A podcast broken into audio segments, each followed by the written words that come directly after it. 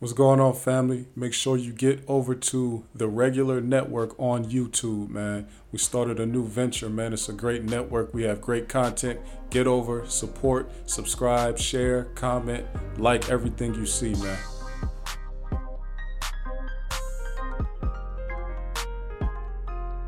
All right, what's going on, family? We back for another episode of Expanding Culture with Kilo, man. I got a special guest in the building, the Grey King, Brother, peace, Brother King, peace. how you feeling, man?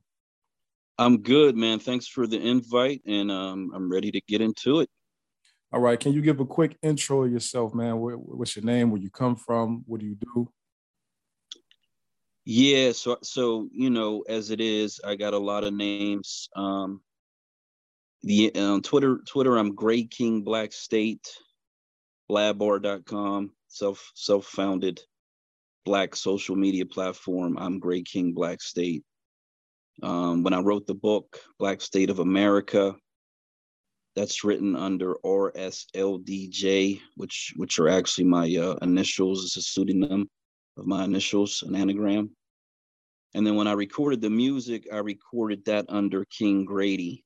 Um, so if you find me on Twitter or if you jump on Blabbar, you can definitely sort of track and trace what all those names mean. Um, mm Essentially, the gray comes from the beard. Um, I, have been a truck driver for wow over 20 years now, and um, I had a near fatal accident about seven years ago. Almost died in a truck, and I never grew a full beard like like it is today. I always kept it trim, neat, you know, goatees, whatever. Mm-hmm. But that was such a life altering event. Um, should have been paralyzed, probably shouldn't even have survived it. That I told myself um, I was just going to let it grow out, and and this was going to be a part of my uh, next chapter in life. Yeah. And um, so the book sort of comes out of me having some some because uh, it took me about three years to get back to work, um, and then I had winters off so I had all this free time. I really wasn't a social media person um, because I've always worked and I've always owned side businesses. Mm-hmm. so I've I've got some rental property. I've owned uh, two bars, and then I also owned uh, a burger restaurant as well um, at different times. Um, and I'm actually working on another bar right now. So I expect that to be open shortly after the new year. Mm-hmm um, the pandemic has slowed down a lot of uh, young entrepreneurs um, situations just because of the way the government is set up slowed everything down. But um, i jumped on social media just because i had all this free time. And what i noticed initially on facebook was a lot of um, I'll, I'll call them activists online a lot of our people and and so i'm friending different people and then i'm noticing that you know these black issues are, are becoming more and more apparent more and more apparent. Um but but what i'm seeing is people are repeating the same questions. They're sort of almost seem like they're stuck in a loop and so it it sort of was a desire to break that loop, that political loop that it seemed like black people were stuck in, essentially. Mm. And so the book comes out of um, you know, these thoughts that I've had 20 years ago, to be honest, um, about blacks, blacks in America um, essentially self-governing ourselves in one way, shape, or another and because of driving in these trucks for so long, listening to a lot of right wing talk show, Republican talk shows, and just really understanding who they are and how they think. Mm-hmm. And and really the difference between the way that they think and the way that the Democrats think, and really applying that that independent thought process to Black America um, essentially, you know, I, I spent three months writing a book, self-published it, did as much promotion as I could. Facebook started banning my post because people were reporting it. They started blocking my groups. Mm-hmm. Um, and and because of the frustration of that, I gravitated towards Twitter. Um, had never been on Twitter. Um, didn't really understand it when I first got on there, but I but I stuck in because I'm like Facebook. It was over for me, and Instagram. I, I really still don't even understand that at all. But Twitter, after I got it, after I understood it, um, it, it was just like an eye opener of how quick the information um, is distributed on Twitter, and and actually is distributed way faster than almost any other form that I could that I can think of. Um, yeah. So it's like instant information and mm-hmm. and able to build these connections with different people. Originally, I had a screen name of Black State of USA, and Twitter snatched that from me, suspended it, permanently blocked it. Um, mm. And it was because I was I was tweeting at the the white checks or the blue checks, and it was a lesson that you know they they have this algorithm that protects those people. You can't tweet at them. Right. Um, so I, I what I do now is I'll screenshot something that I don't like, and then I'll comment based on the screenshot, but I don't tweet at them at all because that's just the way it's set up. Mm. Um, and initially, you know, they were like, if you use the if you even use the word white, you were getting like three day suspensions. But mm. I figured that out too, where I use the word white all the time because it is what it is what it is. It's the racial classification. Mm. Um, and I just call it like it is on there. I, I, I don't pull any punches um, because the information I try to distribute is as factual as it can be as as as far as I am aware. And then if if I get new information, I update it and I try to, you know, have this continuous stream of of factual information. Mm. Um, Let's step back real quick. Where where you from? Where you from in the country? Yeah, so I'm I'm real close to you. You on the other side of the border, um, mm-hmm. right in Western Pennsylvania. Um, born and raised, grew up here, family from here. What although, part of PA? Uh, the Pittsburgh, Pittsburgh area. Okay, now nah, my family is from PA. I, I grew up in Ohio, but my family is actually from Mercer County. Mostly. Yeah, Mercer, not too far from here. Right, right, definitely. Yeah, that's so we from really like the same area. That's my family is from there. They've been there for hundred years. Really, a lot of a lot of my um, family been there for like hundred years.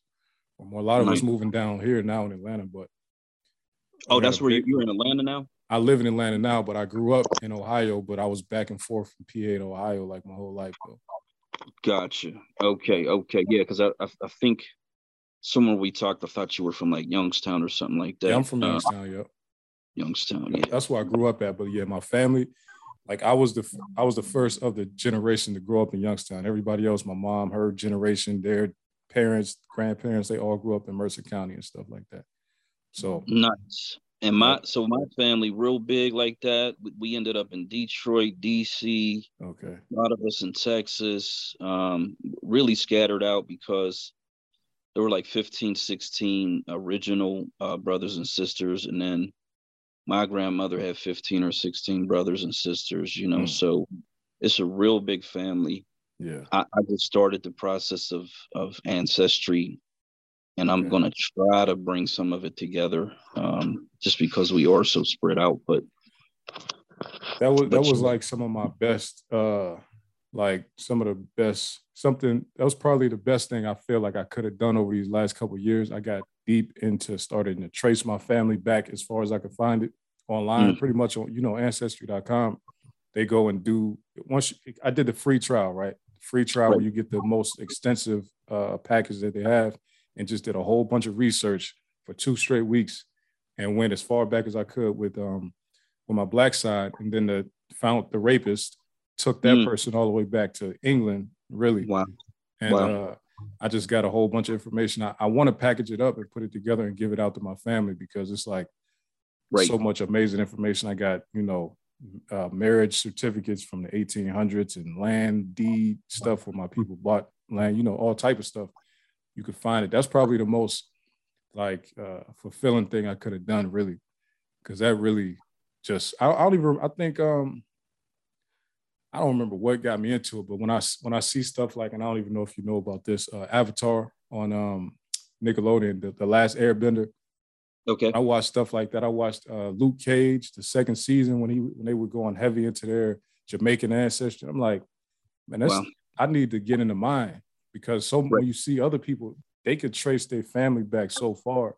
And if they right. if they come from a non um, enslaved people, they can go back a thousand years easily. Mm. So I'm like, man, I need to go back as far as I can at least. You know, stuff start to break down when you when you crack that 1870 threshold where they, you know, the records were shaky when it comes to black people in America. But uh I was gonna ask you about your your background ethnic ethnic wise, but I see you got the ADOS flag behind you. So uh yeah, so so the flag behind me now, this is the Black State of America flag, and if you'll notice, it? yeah, if you'll notice, the redesign because they have a white uh star yeah. and a white starburst. Yes, I see. This is the thing.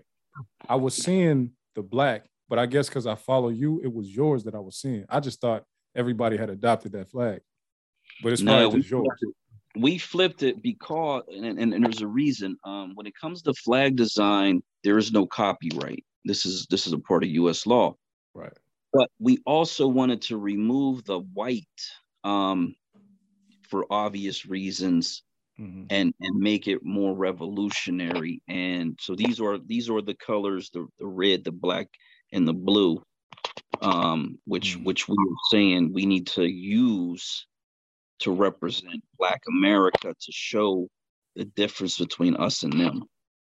Yeah, I like the flag, you know? but I was only only brought it up because I was going to ask if you if your family was from here before um, the Civil War, but I'm assuming that's a yes.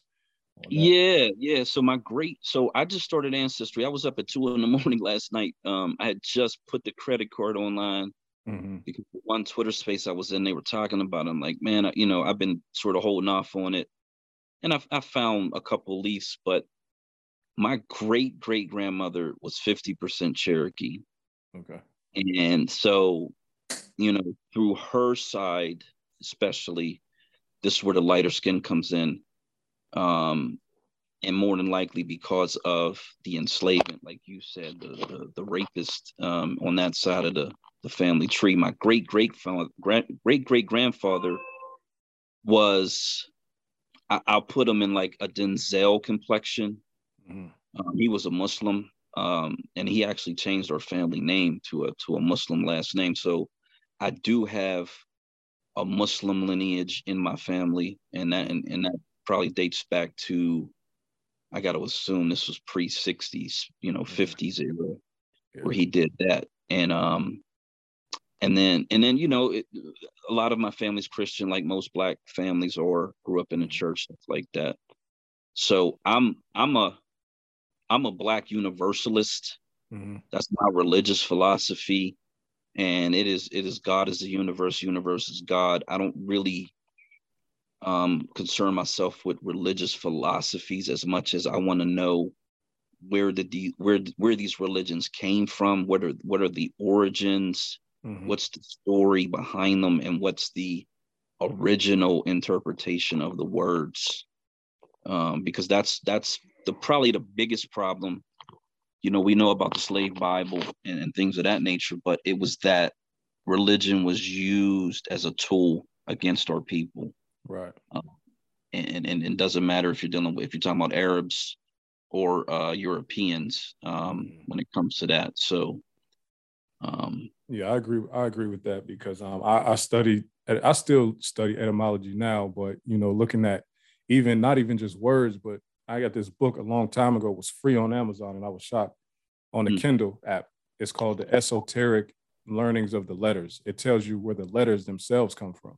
So that's wow. when you start to see, like, the the history of letters will tell you why the words started the way they started back in the day and all that good stuff. So I, Mm. You know, I'm in, I'm into that too, and um, it is interesting because every group of people should have their own religion, just like you have your own culture. You suppose it wouldn't make sense for you to adopt you you to say you have your own culture, but then you took somebody else's entire belief system and God from them. It, mm. you, you can't be yourself. You'll be them without even realizing that you're them or a copy of them. Right. Yeah. So pretty much I want to know um, how long have you been into I guess, uh, Black consciousness, or there's really not a better word for it. I'll just say Black consciousness, really. How long you been into it? Yeah, so I I you know I grew up during a time when when rap music was black consciousness to right. be perfectly honest. Um so we kind of grew up with it um and then it shifted, you know, and it shifted right at the time that I was turning from a teenager into a man and so I remember being like 15, 14, 15 with the with the Malcolm X autobiography, but at the same time I was I was shifting towards uh uh like a gangster rap mentality, shifting into the street life. Mm-hmm. And so that which which I'm sure has affected a lot of us, it shifted me away from that into that lifestyle. Luckily enough, I came through it unscathed and Right. You know, um, when when I when I became an adult at 18, I just shifted right back into like normal society for the most part. You know, just a mm-hmm. working class individual. Um, I got my first house when I was 23, and then I started driving trucks. Actually, as it was my first business. Um, was was a truck, um, and and that was at 23 as well. So, um, yeah, I mean, I, I kind of because I had entrepreneurial aspirations really my whole life, even as a kid. The trucking industry is really good for people who are can self-manage and self-motivate um you know and and who just have a self mechanism to to get the job done. If you're if you're if you're not able to manage yourself it's probably not the the best place to be. But um, it has all of the attributes of being either a manager and or an entrepreneur because um, you're cause when you're driving that truck you're in charge. You are everything. The ceo the janitor you know in terms of that vehicle moving down the highway. So um, it was just like a natural fit you know what i mean and um and then like i said i've i've i've picked up some properties along the way and I, I, I stepped away for a couple years to start the first bar. The second bar, I kind of did both. And then when I hit the burger restaurant, that's that was after that accident. So I so I was kind of focused on that. But then I got back into trucking, and um and I've sold each business as I've walked away from them. Mm-hmm. You know, and this time around, I'm probably going to do both. I, I, I, I since I'm planning to move and migrate, which this is what the book is all about, and this is what my life has been all about, is this black migration. Mm-hmm. Since I'm planning to migrate, um, you know, I kind of want to have the bar on on on this part of the country, and then be able to establish another one when I do make that move, and um, and and have like a very focused political aspect to it all. Excuse me. Yeah. I like you probably in the what were you between 40 and 50 years old? I just turned 47. Okay, yeah, because you're right on my on my uncle's generation, and I feel what you're saying, because that whole rap rap being the soundtrack to what y'all grew up to, what a lot of us grew up to, it was very different in the um, late 80s, early 90s. And that's mm-hmm. the same thing he did, because he's just like that, where he was growing up when rap changed, but he was still old enough to hear it before it changed. You know what I'm saying? I was born in 90, so I really I was a baby infant when KRS One was like, you know, I, I got to listen to that because my dad was playing it. So I mm. was I was hearing the X Clan and them, but I was so young, but clearly it stuck with me because this is the stuff that I'm into now. You know, right. hearing hearing those tapes early, even him giving me the tapes when I was four or five years old and stuff like that. So it stuck with me enough that I that I found my way back to it. And I've been in this lane for probably about 10 years now, coming up on it. Oh, wow. And I'm 30 now, 31 now. So, you know, I got in early, and like you, you know, got my first house at 20. And, yeah, but, you know, I, I was in the military though, so I wasn't able to shake off certain things. So I got in a little situation, but I'm, I'm back now, you know. But okay. resilience is, is, is what we need to come, we, we got it baked into our DNA. So, right. You know, I, I activated it when the time came. You understand? Right. Um, so a lot of a lot of people say they can see what the issue is with black people in America, right? A lot of us mm-hmm. know what the what different we got a lot of problems, but a lot of us can point out the problems. But you said, I see a way for us to like get out of it, or at least start working towards a solution, but you have right. a full solution, which is a good solution, right? So, talk to me about the solution that you came up with, and um, how did you come to that? Okay, um, let, let me go back to the music. I, w- I want to shout out Chuck D, Public Enemy, and Ice Cube because, mm. to be honest, they were extremely revolutionary. And Cube came at it from a street angle right. when he hooked up with Chuck D and Public Enemy. But Public Enemy uh, probably was like the pinnacle of of Black Power um, during that time. Fight the power, don't can't you know can't trust it. Like they they got some anthems, man. I still listen to that music is is very powerful. But um, mm-hmm. so Black State of America is a political movement, and it is a migration movement, and and it's all about establishing Black majority voter ruled states. And and and the reason is because America or the United States, to put it uh, uh, more succinctly, it is a it's a collection of states, and each state has its own power and authority.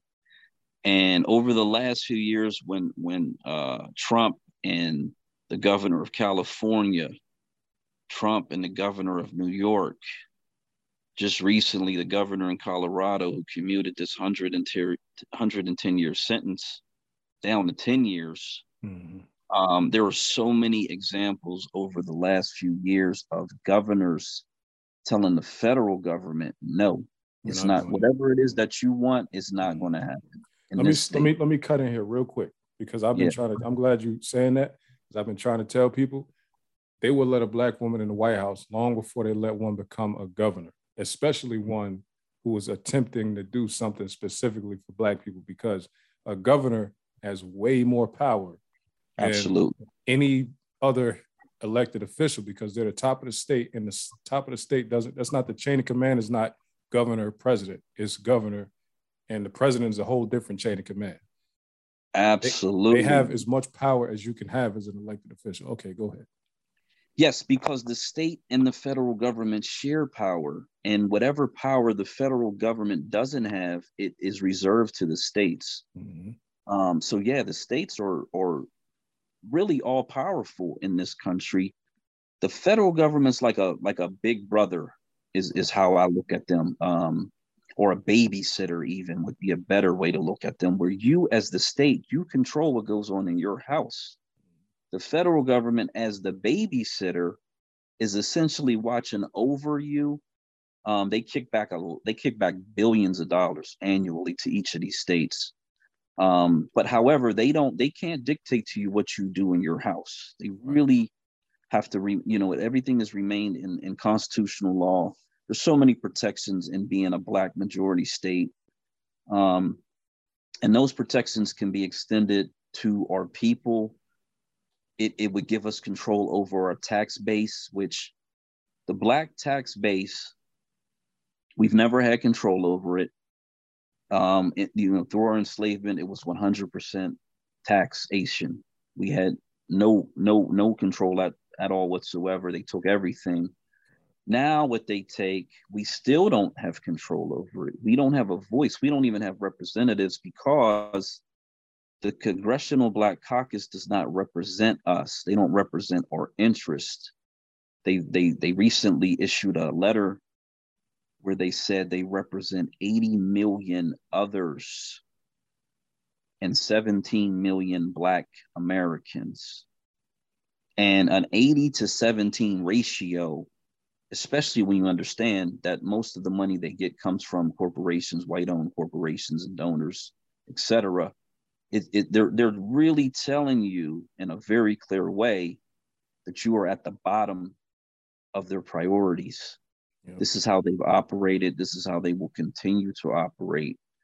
And the only way that we change it is by concentrating our vote inside of these states where we already have a high percentage of Black people and it's a low overall population. so, for example, the, the state that I focus on the most is the state of Delaware. It's a state that has less than a million population. with 300,000 new black voters, we could take over two out of three counties of this state. And by controlling two out of three counties, we would, we would be able to control the entire state because in all state elections, we would have the majority votes. Once we have the governorship, majority of the state uh, legislatures, and also we would actually control our U.S. Senate tours because you get two. Currently, Delaware has one rep, but as we add population, more than likely that would that would boost up to two or three reps. Mm-hmm. Um, and because they would be black agenda focused, loyal to their citizens, they they they don't they're not going to have a majority of white citizens anymore. Their majority is black citizens. They can go to Washington and fight for us. But our governor, because he's a black agenda, black first governor, is going to fight for us every single day anyway. It, it usurps and circumvents all of this white supremacy um, control over our lives. States can establish banks, can establish their own banks mm. to loan to their citizens. I think it's, I think North Dakota is one of the only states in the country that has a state-based bank. Um, they they establish contracts with their citizens.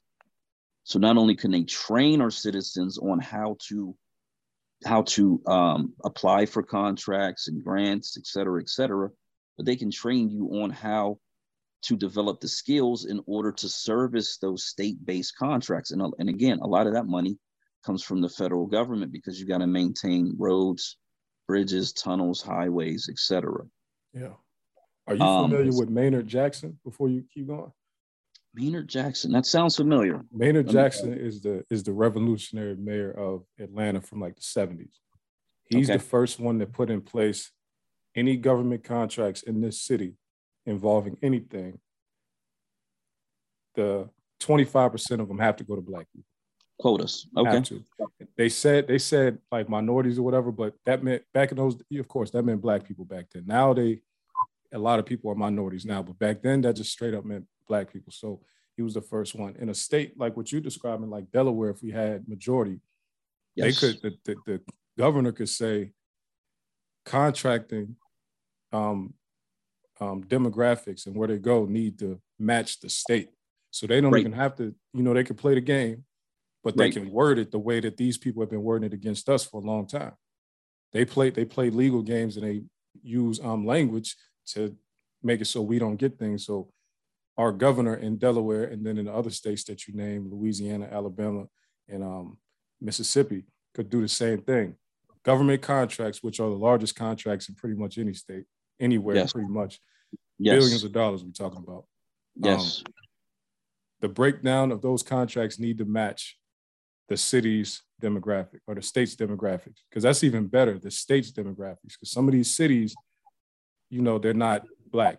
A lot of black people concentrate in major cities and we don't have too big of a that's the difference between like louisiana and mississippi. They have massive black rural populations. That's right. why the black population in louisiana is so high 47% or something crazy like that because of the rural thing it's not just like new orleans and baton rouge they have black people everywhere you go in louisiana right. and um all right so go ahead back into what you're saying I, i'm digging i'm digging it yeah, so quotas. Interesting thing about quotas in, in, in, the word minority. So in the 1964 civil rights legislation, the way that they got it passed was white women were declared minorities.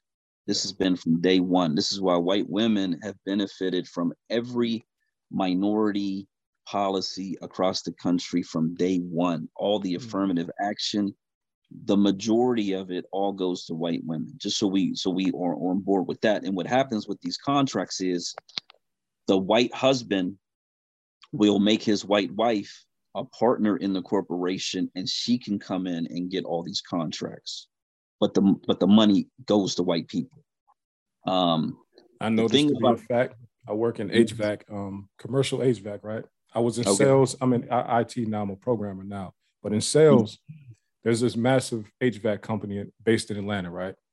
Okay. They have so what they so when Maynard Jackson, all these black mayors started doing what I just said, what they mm-hmm. they started a company under them that's a black owned company. Then they started the daughter of the owner of the big company started one, but it's mm-hmm. all shell companies. They don't have right. any employees. They just right. paperwork purposes. Everything goes to the big company. And me right. seeing that, I didn't notice it at first, but you know, sometimes when when white people think you, I don't know what they think about, they'll just start telling you stuff. Right. So he told me, yeah, they started those companies to get those contracts, to Absolutely. get all of these government, you know, contracts. So now the black company that they started under them, they get every single Delta Airlines HVAC. Con- they, they have mm. a, like a lifetime deal, all nice. Delta Airlines. So now Delta looks like, hey, yeah, we work with this black company that does all our HVAC. Really, it's exactly. this black company that there's a there's a black right. face, but it's a white company. You right. know, I posed this question on my podcast a couple years ago about um, if somebody approached you with that as a black person, would you take that money to be the face of a white company?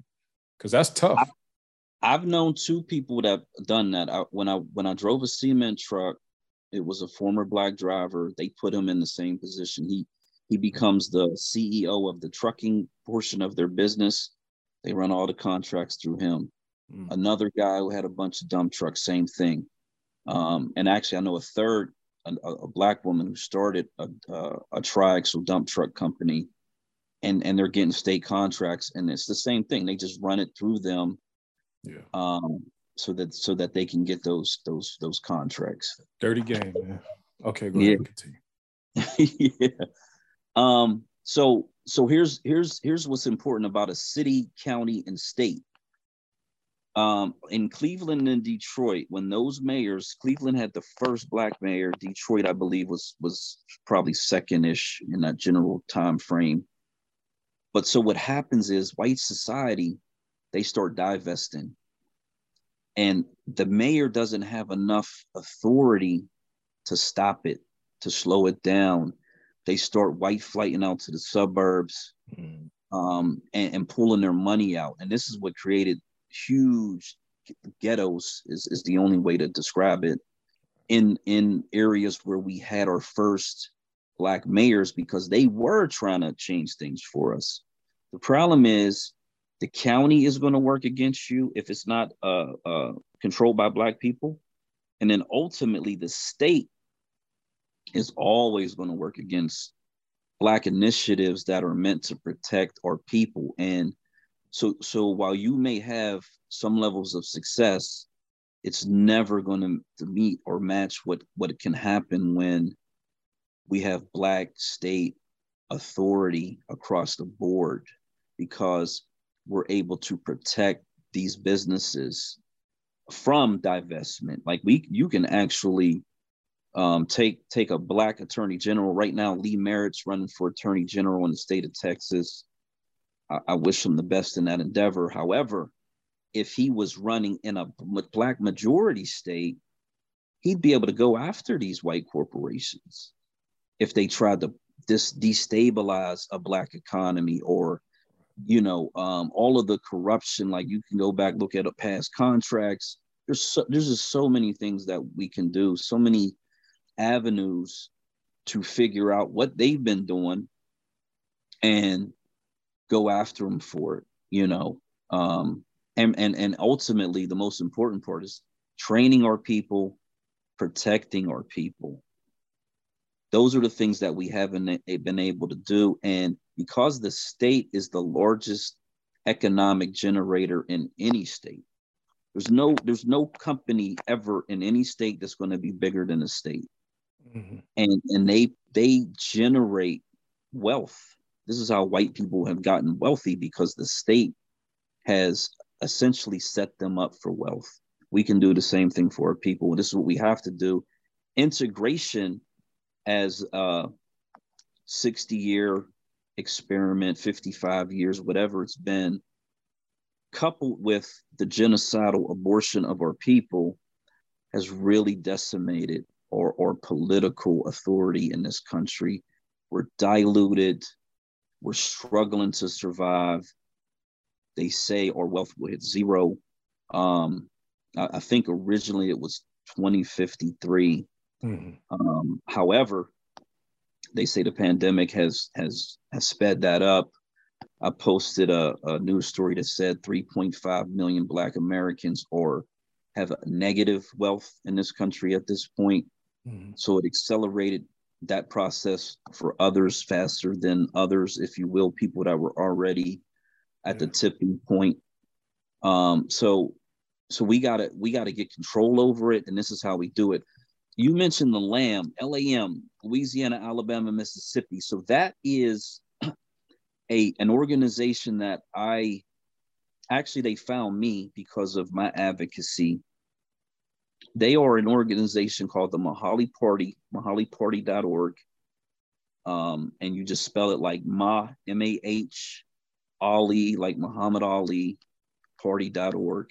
Mm-hmm. And they they advocate for these three states to become a black nation.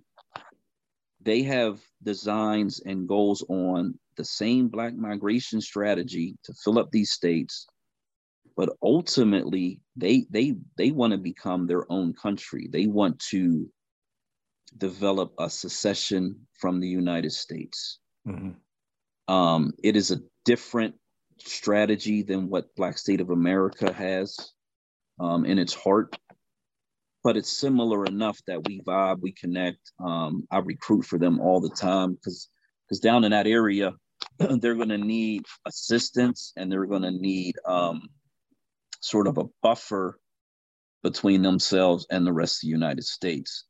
Black State of America, we we we cover the entire Black Belt, um, Arkansas, Mississippi, Alabama, Louisiana, Georgia, South Carolina, Maryland, Delaware, and potentially um, we'd like to see DC return to the state of Maryland to boost up the Black numbers in the state of Maryland because we don't believe that they're ever going to become a state right. so that they have real representation um, um, for like 300, 400,000 Black citizens that live in the DC area. I know the numbers the numbers have been dwindling over time mm-hmm. um, because they used to be the majority, but now I think they're they're in the 40s, 40 percent or whatever. Yeah. Um, and then Virginia and North Carolina or or states that have really high populations. They have significant black populations, but it's not enough. And North Carolina actually is much worse than Virginia at this point um, because so many white white families have been moving into North Carolina. They're, they're, the gentrification in North Carolina has been going on for like 20 years, possibly mm-hmm. longer. Yeah. Um, so that's another issue gentrification across the country, which is pushing Black people out of these urban centers. Mm-hmm. Um, all over the country. My neighborhood is is that that was historically black is no longer that. Mm. Um, I grew up in the eastern part of the city, which was was pretty much the black part of the city. But Google has moved in, all these tech companies. Um, this story is repeating all over the country. Yeah. So if we they, um, don't, mm-hmm. when you when you think about what states you want to include in um, the Black State of America movement, right? Yeah. So how much how much are you do you only look at this is the difference between the white population and black population. You just look at the sheer numbers and the, the, the closest gaps. Those are the states that you target and start to um, look at as a target for what we could possibly move to, or is that how it works? What? That that is a very important part of it because, like you stated, um, so Mississippi has just under forty percent black population, mm-hmm. and our goal is is sixty percent. Right. Some people some people say 51%, but but the reality is 51% is not above the margin of error when it comes right. to elections. Right. And you got to be above that margin so that there's no question. This is how Stacey Abrams lost her election in Georgia. Mm-hmm. You got to overwhelm the current white electorate and the, the current white voters. So so you got to be at 60%. That's the minimum. Right. And once you are at 60%, what will happen, white flight will set in because once they know you have control over the government, they're they're not going to stick around. Most of them are not going to stick around. Um, some people, some of them can't afford to move. Some of them will just they, they don't have a problem with us. And so they'll they'll be fine to live and exist in our society, but a lot of them are going to move. There, there's there's actually a white movement. There's been multiple white movements. There's one in the Northeast. There's one called the Redoubt that's in the northern, really far Midwest, um, just just just outside of Washington State, where they are moving there in droves and mm. and pushing up the housing uh, uh, property values, and they they are they are they want an all white area of the country where they just have a white utopia, and and it's called the Redoubt. You can look it up. It's going how, how you spell it? Redoubt, like doubt, D O U B T. Yeah, absolutely. R E D O U B T. There's a bunch of YouTube videos about it. Um, but yeah, this is this is actually in motion right now as we speak. So this is um okay because I was going um let me write that down real quick. I need to because I you know I went deep cover like last year or maybe the year before I don't remember, and I was like let me let me figure out what these people doing man. So I mm-hmm. made a mm-hmm. little Facebook page and I'm like let me let's see how deep this thing go. And there's gotcha. some stuff going on, man. Like they got a lot of stuff. What I what I feel because they do this this massive white zombie training apocalypse. You, mm. Are you familiar with this? Never. Supposedly no. they're training for a zombie apocalypse, right? Okay. They're doing like some super advanced military training. Gotcha. And to me, that's how they that's how they blanket it. They're training right. for a race war. There's no Absolutely. zombie. They're not worried about any zombies. So I'm, I'm looking. I'm like, these people are buying super advanced weaponry.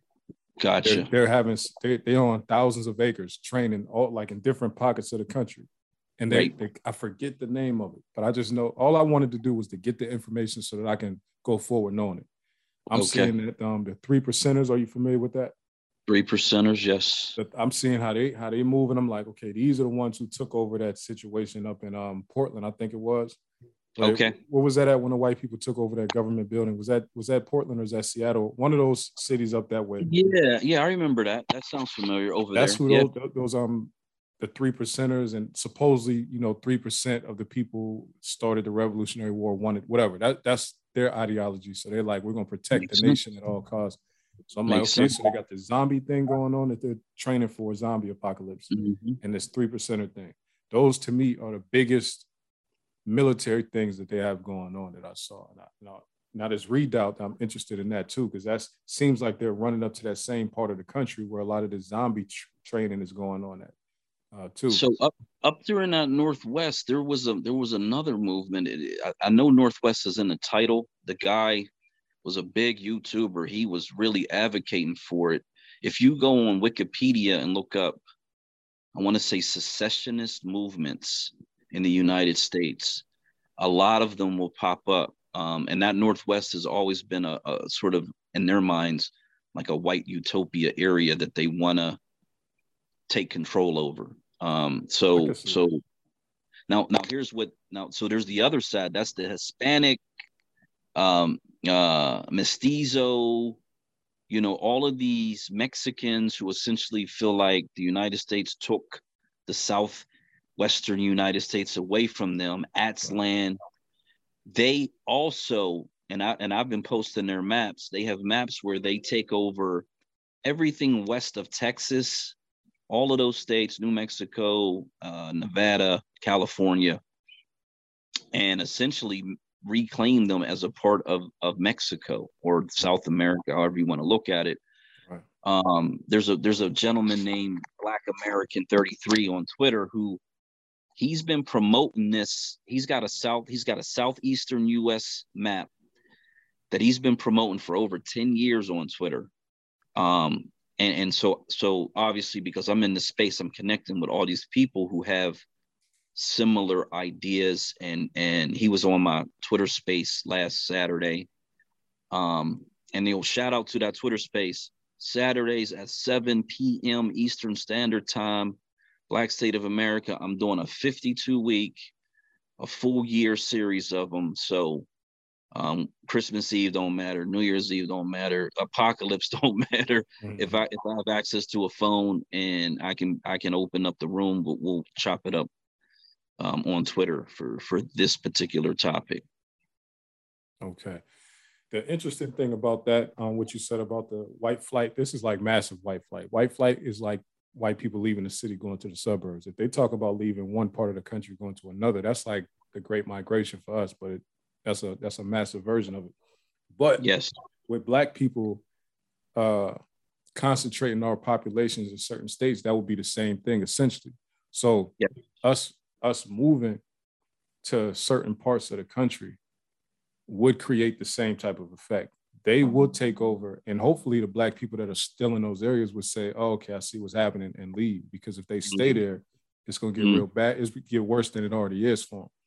Right. So ho- hopefully, that makes them say, "Okay, well, that's my cue. Let me go join my fellow Americans, Black Americans in Delaware or in Louisiana or in Arkansas or Georgia or one of these type of states because um it's it's already bad for them in those areas. I, I did uh my first podcast ever in like 2016. Okay. It was about the election between Trump and Clinton. And I was so irritated because they kept on blaming black people for mm. um the way that election went. And I'm like, mm. black people, first of all, support the elections, the presidential elections at higher rates than pretty much everybody else. Right. But not only that, people don't understand how elections work. They think like what people say on social media, it's like an actual vote or something. Mm. I'm like, y'all have to understand that the way you have to win a county, and then that's how votes get counted up by the counties. Black people, for the most part, live in like a few places. We don't live in as many people. I don't know what people think, but we don't live in as many places as people think we do. So right. I went and did a study, my own personal study on eat pretty much the counties in America. There's like 7,000 counties. Almost okay. over 3,000 of them have zero black population, none at all. Black population. Right. Zero, right? There's like another few thousand with like less than 2% black population. Mm-hmm. So I'm looking at where black people live. There's only a few places where we even are. The highest right. county population might have been 70%, but it was like spread out. Like one might have been in Mississippi, one in Louisiana. There might have there's like five in Louisiana, mm-hmm. real high populations. But it was right. like two states with anything over 60%. You gotcha. know what I'm saying? One yeah. maybe in Michigan, you know, for, you know, a couple in Georgia. Of course, there's like some almost 100% counties in Georgia. But um then we just don't have the numbers really anywhere because we are spread out in like New York, Miami, even in the big cities where we live at, we're outnumbered in those cities. Right. You know, besides like Detroit and DC, pretty much everywhere else we live, there's massive white populations too. And then coming right. in are the Latino and Hispanic populations. So we really don't even have the numbers pretty much anywhere to win anything except in like three cities in the country. Right. You know, so that's why I like the movement so much because I'm like, if anybody studied the county maps in America and they saw the racial breakdown all these maps, they would know that like we don't have the political strength to, to really vote our way into anything. We just have to hope enough white people think the same thing we think, honestly. If they don't, we won't be able to win many elections. So so we've had we've been trained to be kingmakers. Right. This was a this was a thing that was um a, title given to Jim Clyburn, who we have a candidate running against him. Um, shout out to Marcel, who's running against uh, Jim Clyburn. So they they they called him a kingmaker because until until he stepped out and supported Biden, Biden was failing. He actually was losing, and would have would have had to drop out if not for this boost, this Black South Carolinian boost and our our people for for whatever reason i'm not sure um, have had this kingmaker mentality when it comes to politics because unfortunately we believe the federal government has all the power and and and this is just like I, I, I, I hate to say it's political immaturity. I think it's more of an intentional deception and and unfortunately either through ignorance or intentional deception by our black politicians and our black leaders to not really explain it to us to give us this knowledge and understand that it's the state power that we need. We don't need federal power. It doesn't matter what the federal government does because literally they can't declare war on the state. They can't they can't stop giving the states money. Um, there's literally nothing they can do to harm a state. They can say they're going to try to harm a state, which that happened during Trump Trump's uh, presidency. And then as soon as Biden got in, you had the state of Oklahoma saying we're not, you know, no, we're not following these mandates. Right now, you got like 30 governors against Biden's mandates. They're all mm-hmm. telling them no.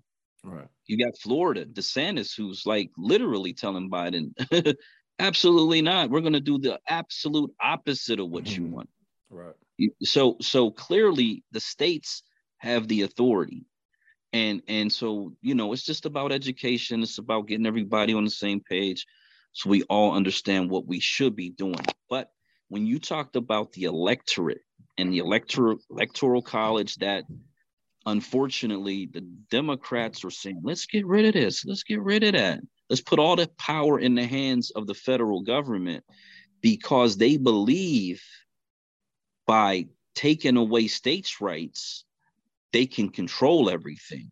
That will force, they call it a constitutional crisis, but it, it really is a civil war. You're setting us up for civil war because those red states are not going to let the federal government take away their authority. It's just not going to happen. Um, and, and and when you talked about counties, here's something that I talk about in the book. And I and I po- I've been posting it on Twitter from day one is that 20% of the United States has a 95 ish percent white population. It's 20% of the country. If you if you if you go to 40% and and and so the difference is there's like 1 to 2% black population in those states. To get to 40%, you're talking about under 4% black populations and 40 that's almost half of the country is super majority white population, almost half of the country. If we understood even that, we we could count, we would have a much better understanding of presidential politics. Mm-hmm. Um, knowing that and and and and and then understanding the black belt and knowing that there's probably about eight to ten states that we can legitimately develop black majorities within about eight to 10 states roughly. If we just get one, it's revolutionary, it's radical, it changes not just the United States, it really changes the planet because the planet really follows Black America. It, it, it, we, we set the tone for the planet um, in almost every area and, and especially in our political movements because the civil rights movement sparked um, you know independent movements on the entire continent of africa all over the african diaspora right. if we can get one black majority state where we say we are in permanent control it'll it'll it'll change the planet. I have no doubt about that. And delaware is the state that is the easiest. It could happen within like a one to two year time frame, and that's so that's what that's what I'm working towards, is to take over Delaware within a one to two year time frame, and then move on to the next state, and then the next state, and then the next state. It's a slept on state right there too. I look at those states in that little area right there. I love Maryland, first of all. Maryland, Delaware, PA those states and their black history is very slept on because how white the states are now, especially Delaware is Delaware. like one of the earliest states that black people were even going to back in the 1600s, just going to and doing whatever, being doctors, you know, everything. They were doing everything, owning land. And but it's just, I guess, not enough blue collar jobs or something. So people stop moving there and all you see is people leaving there and just white people going there and doing whatever. But it's a definitely a slept on state. And Delaware has a lot of Black history. They even have an HBCU, at least one. Do they have more? Do you know? They have the one, Delaware State University. Yeah, okay. it's, it's in Dover in their capital city. Okay. Yep. In 1970, like, I'm listening. In 19 in yeah, 1970, Wilmington. I just I just posted this last night. Wilmington had a 40% black population in 1970. Wow. And that's the, that's the main city. That's like their big city. Mm-hmm. Um, so they were they were like really on the the cliff. If they could have just hung in there a couple more decades, man. Yeah. You know. Um, and like you said, for whatever reason they did disperse. But here's the here's the coolest thing about Delaware. Two hours to the south, you're in DC.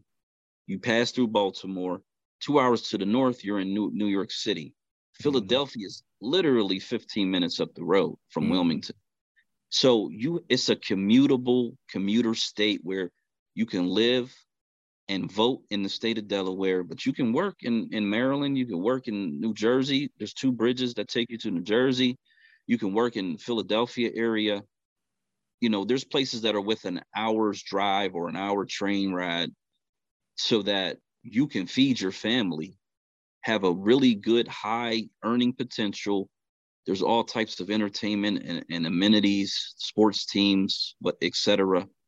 Um, and and still live in the state of Delaware and still vote in the state of Delaware. It's it's very unique in that sense. I'm sure. Also, I don't know this for sure, but I'm just guessing based on what I know about Maryland. And I'm sure it's probably cheaper to live in Delaware than it is to live in Maryland too. So you can make That's, that Maryland mm, money and then live in Delaware, maybe. Yeah, so they say Prince Prince County, Maryland's one of the, the, the richest black counties in the country, from what I understand. Right. Um, I've n- I've not taken the time to look into that, but I can tell you, once you get to like a hundred thousand dollars in in your home price range, you got a nice house. It may need a little bit of rehab. You got a yard. You got a fence. Mm-hmm. Um, and and I'm just and I've just been focusing on Dover, which is a little south of Wilmington, mm-hmm. because Dover Dover's in Kent County. That county, we only need seventy five thousand black voters to take over that entire county government structure, city government, and then and then after we get that one, the plan is to move north to to the uh, New Castle County, which is where uh, Wilmington is at. Yeah. Yeah, that is a good spot. I it's def if, if you say um around a hundred can get you that, it's definitely cheaper than Maryland to live there. So yeah. I'm um I'm behind that plan. So I came into this conversation pretty much knowing a lot of what you were um the the mission that you're on, right?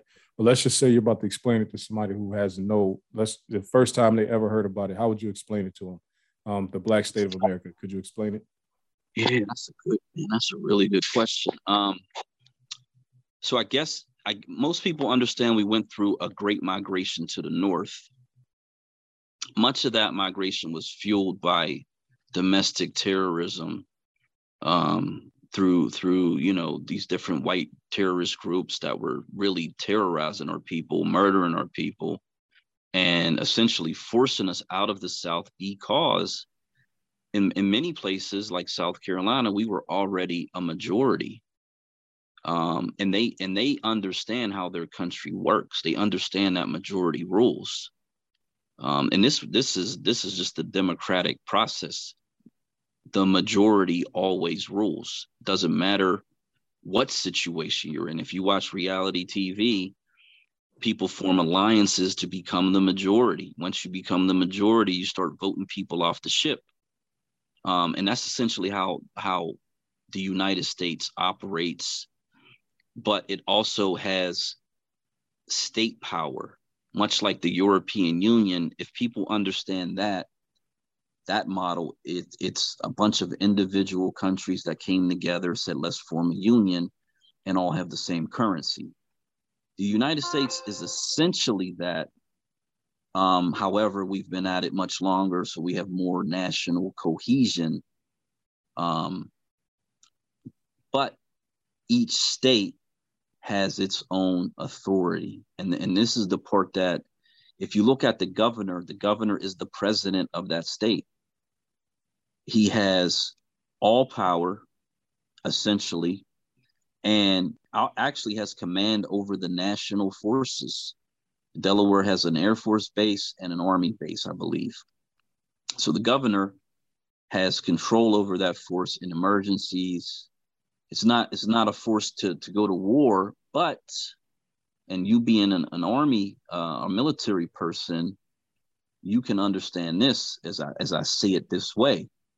If a black state was under attack, whether foreign or domestic, or or men and women in the military would have a decision to make are they going to protect the people that they love and care about or are they going to remain loyal to a federal system that's attacking them hmm. i believe they're going to want to protect their own people. They are yes. Um, we take over the every police union every every uh, sheriff um, that exists across the state we become the power in the state. And and we've never had that. We'll never have it. The way the way that this country's set up right now we're going to be a permanent tax paying uh bottom caste um I, I don't even i wouldn't even call us a member of the society and we may end up back enslaved back in bondage at some point it may not be a physical enslavement it certainly will be financial. They, they it's at the point now. These Hispanics are coming in. They're giving them all these voting rights, illegals doesn't matter because they want to replace the black vote with the Hispanic vote. Many Hispanics don't consider themselves to be people of color. They they, they consider themselves to be white. So that so many of them are going to absorb into white society. They're going to assimilate fully they vote almost 40% Republican. They don't vote as a block like we do, where it's mm-hmm. like 80, 90% Democrat. Um, so they're split down almost down the middle. White people tend to vote like 60% and sometimes 70% Republican. It, it kind of just depends on what area of the country they're in. Um, so the Democrats need the black vote. We don't need them. We've never really needed them. Mm-hmm. We, what we need to do is really push them away from us so that we can govern ourselves. We can, we can, we've had Black Americans in every level of government, every level of finance, every level of every enterprise in this country. We got experience. We do not need them at all. All right. So we got experience now. The whole I hate that um stereotype that you know if we if we were to get some power or some massive reparations package, we just wouldn't know what to do with it. All we would buy is jewelry and Jordans or something crazy. And I'm just like, I don't know what people think about us, but I'm like, when a black person says that, I'm like, if you got reparations, is that what you would buy with it? So why do yeah. you think 10 million or 30 million other people would do that? You right. might get some people that did it, but even if they did, it's their money to do it with. It is theirs. Even if they did. But right. for the majority of the time, you see what you see black people doing. That's why you have so many um, sole proprietorships. Even though that's not a big business, black people try to start businesses. They might not work out. They might not grow to the point we can hire people, but we at least try it. So if you're saying that you give black people a bunch of money, you don't think we would use it to try to fund some dream or goal in business that we have, you're just crazy. Because that's what we do anyway with a little bit of money. During during this pandemic, we've had massive black business creation. Um, a lot of black businesses are, like you said, single proprietor, sole proprietor businesses. However, the reason that they aren't successful is because they're competing against larger white corporations for the most part. Mm-hmm. If if you put them into an environment where black is the default because we are the majority, we are the default. And not only are we the default, but we are intentionally supporting each other. We're not running to Walmart to get something because it's five cents cheaper. Right. You know, we have the state that's backing a black owned grocery chain, a black owned uh, farmers in the state we we are moving completely differently 180 degrees from this assimilated integrated when when you're assimilated and integrated your mentality is is sick. It's, it, it produces a sickness mm-hmm. within us, unfortunately, because of our long history here, where every other population that comes here, they they didn't suffer what we suffered. They don't have the legacy trauma that we have. So they come in already really with a plan, with a game plan of how they're going to game the system. Um, we we need state protection in order to allow our black businesses to thrive and to grow and to develop properly. Yes, this is true. One thing that I like to say, we need because being a, like you said, the more I wouldn't even call it integrated, the more unbalanced the population is, not in favor of black people. Let's say you live somewhere and there's 80% white people and just mm-hmm. 15% black, 5% Hispanic. It hmm. does something to your mind because growing up in Ohio, I thought one way. And I was from a city that we felt like it was a black city, but when you look at it on paper, it's about 50 50. So it was hmm. pretty close. It was about 50 50. Black people kind of, we didn't control it because the mob controlled it, but it hmm. felt like a black city when you were on the black sides of town, but it wasn't at all. But when you mm. come to Atlanta, though, it's a completely different like feeling. Right. It's almost like when I go home, it's culture shock now. Because I'm mm. like, there's white people in Wendy's. What, what are they doing here? You know what I'm saying? You don't even see white, even though there's white people here. Black right. people work everywhere. If you right. go in the town hall, city hall in middle of Atlanta, you see black people everywhere. If you go mm-hmm. in the, the highest floor in Coca-Cola, you'll see black people. If you go anywhere, that's just what you see. You'll see white people too, but you see way more black people. You mm. go, if I go back home, you only see black people shopping. All the mm. jobs white people have. It's mm. weird. You know what I'm saying? So, but coming somewhere where there's majority black, it just changes how you even think about anything. Amen. So I'll say that first. Secondly, I want to say to people who are watching this, I said it before and I'm always say it. Black people sharing our dollars and circulating our dollars, that's not how we get growth, right? Mm. Once we establish this black state, then you have mm. to do commerce in places that don't only have black dollars because what you what what everybody else does and this is how china grew the way it grew like this is because of american consumerism mm-hmm. china didn't grow to this mega power in the world because a bunch of chinese people were shopping with each other they right. grew because they sold everything that they had to americans and then took that money back to china and built everything up there so that's right. what we would have to do if we set up a black state in delaware first because that's the uh, smallest margin that we have, and that's the easiest one that you say, right? Mm-hmm. Yep. It needs to be you set up the shelter base, so you want to get place to live, all that, then you want to find jobs and everything. When you go to Philly to work at this company that's going to pay you 120,000 a year, or 60,000 a year, or 40,000 a year, whatever, mm-hmm. you have to make sure that you go back, take that money from Philly, and shop mm-hmm. where you live at in Delaware. Absolutely and spend. Absolutely. So then that's like you taking a that's like so instead of us being in a swimming pool and just picking up a bucket of water and just passing it around, now we're going in our swimming pool. We go in other people's swimming pool and take their water and bring it into ours. That's how mm. you get a bigger swimming pool. And that that analogy goes into money. That's the only way you get growth is to bring outside dollars in to what we mm. have going on. And I don't think a lot of people understand that when they say all we need is us to just spend our money with each other and we'll get this massive growth. And we we have the lowest economic standing in the country. So how could us essentially a bunch of poor people sharing money won't make anything happen. It just be the same money just being passed around. We need to set up and this is what they were scared of with the tulsa thing. Mm. those companies would have started getting because they only been op- they were only operating a couple years and they were able to grow that type of thing in greenwood oklahoma and uh, right. what they call Black Wall Street. Just imagine mm-hmm. if they would have got 15, 20 years in and right. they were able to get to see the type of growth that like a Madam CJ Walker, where she was everywhere. Mm-hmm. You know, people like that, or you have like um the Golden State Life Insurance Company out in California, which I found out that a black man started a life insurance company and it got big.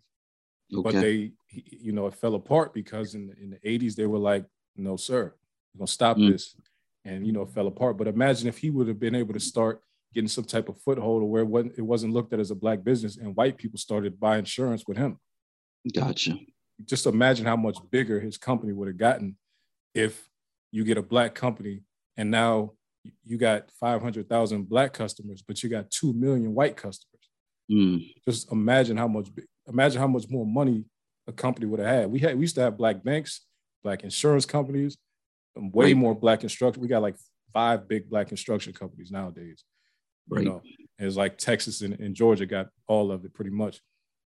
Just imagine how much bigger they would be. And even without like forced government contracts, those companies might have been out of business also. Right. You know what I mean? You had to, you had literally had to force white people to give black companies money. Mm. You know, so we once we get that black statement, I can't wait because uh at least the first one, like you said, once you get one, that will show everybody around the world like this is possible, and we can, we can do this. And this is really the blueprint. I hear um Irony. I don't know if you're familiar with Irony. He used to work with um Yvette Carnell, but um he he mm. talks about just being a blueprint in um, Athens, Georgia. This is okay. where the University of Georgia at creating a okay. blueprint in that city, and then other cities where they what he calls it is there's a substantial population of black people that are very poor around a substantial population of white people that got a bunch of money. Mm. If they can figure out how to get political power in a place like that, that could be a great model for places like Richmond, places like um, R- Richmond, Virginia, places like you know Philadelphia, just places that have a lot of white money but a lot of okay. black poverty. You know, okay. which is a, that's my city, Youngstown, Ohio. There's the, the owner of the 49ers is from there. You know, wow. The Warner Brothers started in Youngstown, Ohio. Uh, okay. So it's like there's there's white people that are super rich there, billionaire money, and then there's mm. black people that don't have a hundred dollars. Mm. You know what I mean? And that's half the population. So I, I like the idea of showing a model and then being able to replicate it in other places because Absolutely. that's big. Even with um Delaware is a small state geographically, it's just a small place. Um, right. area wise, Louisiana is much bigger, but they don't have that big of a population either. Though it's not like a massive population there, so it wouldn't be easy. It wouldn't be super hard to do the same thing there if black people got on board with the idea. If they got on board, and and so Mississippi, numbers wise, on paper, is the second lowest state. It only needs a million. And actually, when you go and when you look at registered voters, it's like 900,000. Right. However, as you just said, you got to get the people on board. I've, I've talked to some people who are Southern born, raised, they've lived in these states. And a lot of them have, have sort of said they're not sure if their people are ready in, in those states like that, where they would come on board with us. So we may have to bring enough population to, you know, because they're because they're married to the Democrat Party, and right. the one, you know, the, the thing that we got to learn above all else is that the Democrat Party does not mean us any good. It mm-hmm. never has. It never will. Um, they they they two birds of the same uh, or two two wings of the same bird two-headed snake, whatever you mm. want to call it, two sides of the same coin. They work together to keep us down. Right. There's no question about it. Um, there's there's so much evidence to to prove that you know like if, if if we just even look at how they separated the black family took the black father out of the out of the home um essentially tried to put as many of our young black women as dependents on the system, put them into government housing, and then slowly but surely over time have destroyed that government mm. housing, created crime dens, pump pump those public housing full of drugs. Okay. We good? Oh, you got to unmute your mic. Man, listen, man. I I, I hope because this is what we're gonna do right now, right? Yeah. I don't even know where. I do know where it went out. But we're gonna wrap it up. I'm gonna let you uh, do the, you know, say where we can find you and all that, and I'm gonna end it. Okay. And hopefully, all this stuff is recorded. If not, I need to. We need to reschedule this ASAP because this is something that. Oh, well. Okay. I, where do you like? You got your podcast. Where is it at? Where, I where post these videos on YouTube. I normally do clips, but I feel like I want to just put this whole thing out. I might do clips of it later, but I, I just want people to hear this whole conversation. So this is one that I like do the whole thing. Okay. Awesome. I'll put it on YouTube. This might be something I put like audio form on my uh, on my podcast too nice. on SoundCloud. But um, yeah, let's just go into um where we where can we find you at, and um how can people stay in touch with you to learn more about what you have going on. Okay, uh, so I'm on Twitter, active as active as I can be, uh, at Grey King Black State. Also, Blabbar.com is a Black American social media platform that I founded in 2021. And I really invite any and every Black American, um, whether political or not, um, you know, you can develop different groups on there. When you, when earlier we were talking about ancestry, I, I really would love if if our people would use that site as a place to meet and really really talk about their ancestry um, because it, it, would be a great purpose for for that site as well. I post very interesting uh, news stories um, and and things that we really need to be paying attention to on there for the most part. But it's like a instagram slash twitter sort of hybrid type of a, a platform it's not a um a vlog or blog or whatever it's it's an actual platform mm-hmm. um, so find me on blabbar.com grey king black state um, black state of america which is where this hat is and there's some other merchandise on there. And then I started a YouTube channel. It's Black State and then of America. I, have been trying to get my search quota up, my algorithm up. I've got two videos on there. Um, some of my music is on there as well. Um, but I, I sort of lay out, you know, uh, the, the black state of Delaware because that's what we're focused on even though we have a black state map that encompasses roughly eight states, it's very important that we just focus on one and improve that model, which is what we were saying um, um, previously. Um, because proving one one state works, it it'll be a catalyst, and it'll be something that our people will repeat. And I, and I really don't believe anyone will be able to stop us once we see it happen and it's a reality. Um, and so we'll we'll change our trajectory for the 21st century, if you will. Um, but yeah, Black State of America, you can get the book. You got to just put Black State of America Civil Rights 2.0 and then my initials RSLDJ it's available on Amazon, Barnes and Nobles. It's it's it's been populating on different uh, book sites online, and there's an ebook and a and a physical paperback version. Perfect, man. I appreciate you for coming on, man. Hopefully, if all of that recorded, man, we, we got us a good show here.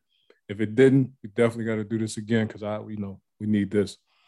Um, I'm definitely because I saw Blabbar, but I didn't know that that was your. I thought you might have started it, but I didn't know but I did go through it. I scrolled through the page I saw was uh, your stuff, so I'm gonna make an account on there too. And uh, I just appreciate you for coming on, man. We we gonna have to do another one about about Blabbar specifically itself too, because that's a whole different topic that we definitely need our own place where we could post and not be shadow banned and stuff like that. Because that is that's some bull crap. That's the whole point of it. Absolutely. Yeah. All right, perfect, man. I appreciate it. Yeah, we're gonna, thank we're you. Gonna, we're gonna do this again either way because you know, we we got to update our convos to match what's going on at the time. Maybe discuss the coming election. Uh, we got some some local, big local stuff coming up. Georgia's governor is being swapped out this year. Uh, David Perdue, the rich guy, is talking about making sure Stacey Abrams does not get in there by running against her. So it'll be an interesting race. I think she. I think when you talked about overwhelming the electorate, I think she yeah. did it. So it's going to be real hard for anybody to beat her right now because she put them numbers. She put them numbers like out of reach, really. You have a you have a candidate, um, Tamara, and um, she, with her. She's yeah, about reparations. I voted for her. Absolutely, man. Big up her. If you get a chance to to talk to her, uh, she's she's a brilliant mind, and uh, I'm sure she would, you know, uh, certainly be interested in in you know your platform to help get the word out. But certainly, um, if you live in the state of Georgia, get in touch with this woman, help her out as much as you can. Um, I, I've donated to her. I've donated to Marcel. I try to help out our people who are up against the machine. You know, it's a machine that's designed to keep us out of it, mm-hmm. and they need all the help they can get. Yeah, we had we almost had a black man in a position. Um, there was two black men running the commission of um, I can't remember exactly what it is, but it, it has to do with the environment and utilities, pretty much. Mm. And it's all white, all white commission. But these 2 mm-hmm. black men ran. One of them actually got to the runoff, but he lost though. Mm. And um, I was like, damn, we really need somebody because these would be the people that would tell Georgia Power, y'all got to stop with this monopoly. Mm-hmm. we just can't mm-hmm. get a black person in there. But hopefully, they um get enough traction going next next time they run, because Georgia Power is running muck down here, man, and the mm-hmm. Southern Company as a whole, because they got Alabama Power too, and they got multiple utilities. They run all the gas pipelines all throughout Georgia. Like they, Georgia Power is just doing whatever they want. The Southern Company is doing whatever they want, man.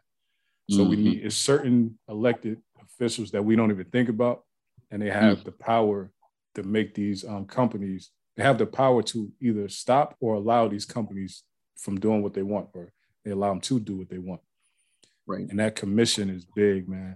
But um, mm-hmm. again, I appreciate it. We're gonna chop it up again, man. I'm gonna start. I'm gonna start um chilling with the fam for New Year's. You enjoy okay. your New Year's and everything like that. Absolutely. You, you okay. Peace.